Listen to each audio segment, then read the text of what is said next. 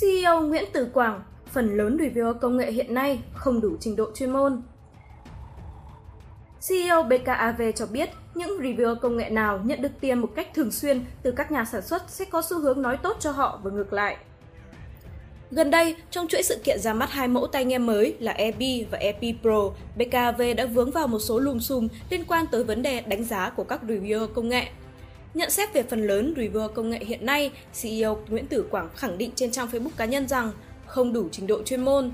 Theo ông, những người làm nghề này sống dựa vào các nhà sản xuất công nghệ như BKV hay Apple, Samsung và các sản phẩm tới từ Trung Quốc. Một cách trực tiếp hay gián tiếp, các reviewer công nghệ nhận tiền để nói về các sản phẩm công nghệ của các nhà sản xuất. Việc nhận tiền ở một khía cạnh nào đó là có thể chấp nhận được, coi như trả công làm việc cho họ.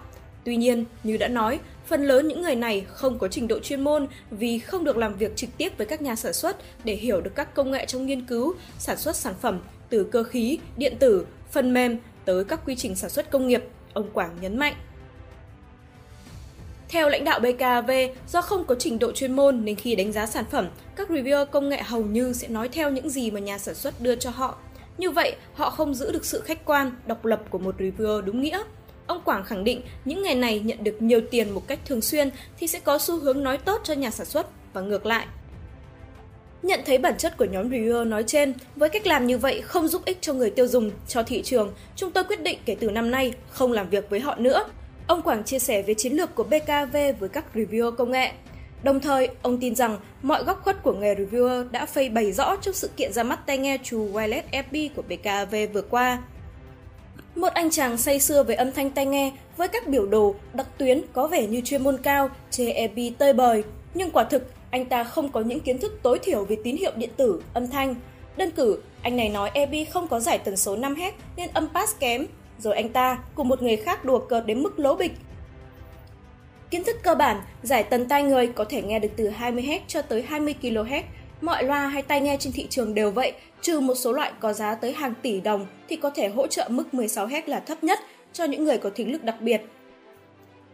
Một reviewer khác nghe nói cũng đã nhận được nút vàng nút bạc gì đó, ngay đầu clip đã tự nhận mình tay trâu.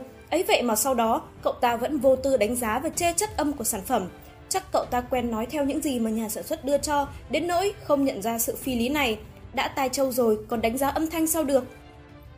Một kênh có chất lượng view hàng đầu thì cho chất âm 5 điểm bằng nhận xét. Chất âm thì mình chưa cảm nhận được rõ ràng, chính xác, tuy nhiên đánh giá tổng thể là 5 trên 10. Chưa cảm nhận được thì cho điểm làm sao? CEO BKV nói thêm. Bên cạnh đó, ông Quảng chia sẻ một số người khác khỏa lấp sự yếu kém chuyên môn bằng cách đánh giá vỏ hộp, miếng siêu là chủ yếu. Theo ông, ngay cả chuyên môn về những vấn đề này, các reviewer cũng không có. Chúng tôi chủ yếu dán miếng siêu to hơn kích thước housing để cho người dùng có thể dễ bóc khi dùng, cũng bị chê xấu và rằng nó phải khít. Đây là siêu dùng một lần, bóc ra ngay khi mở hộp chứ có phải dùng mãi đâu, lãnh đạo BKV giải thích. Tự chung lại, ông Nguyễn Tử Quảng tin rằng kể cả khi không làm việc cùng những reviewer công nghệ này, họ vẫn sẽ ăn theo các sản phẩm của BKV, vẫn sẽ làm những clip khác bởi những clip này sẽ thu hút hơn các sản phẩm khác. Theo Vietnam Beat, Độc đáo TV tổng hợp và đưa tin.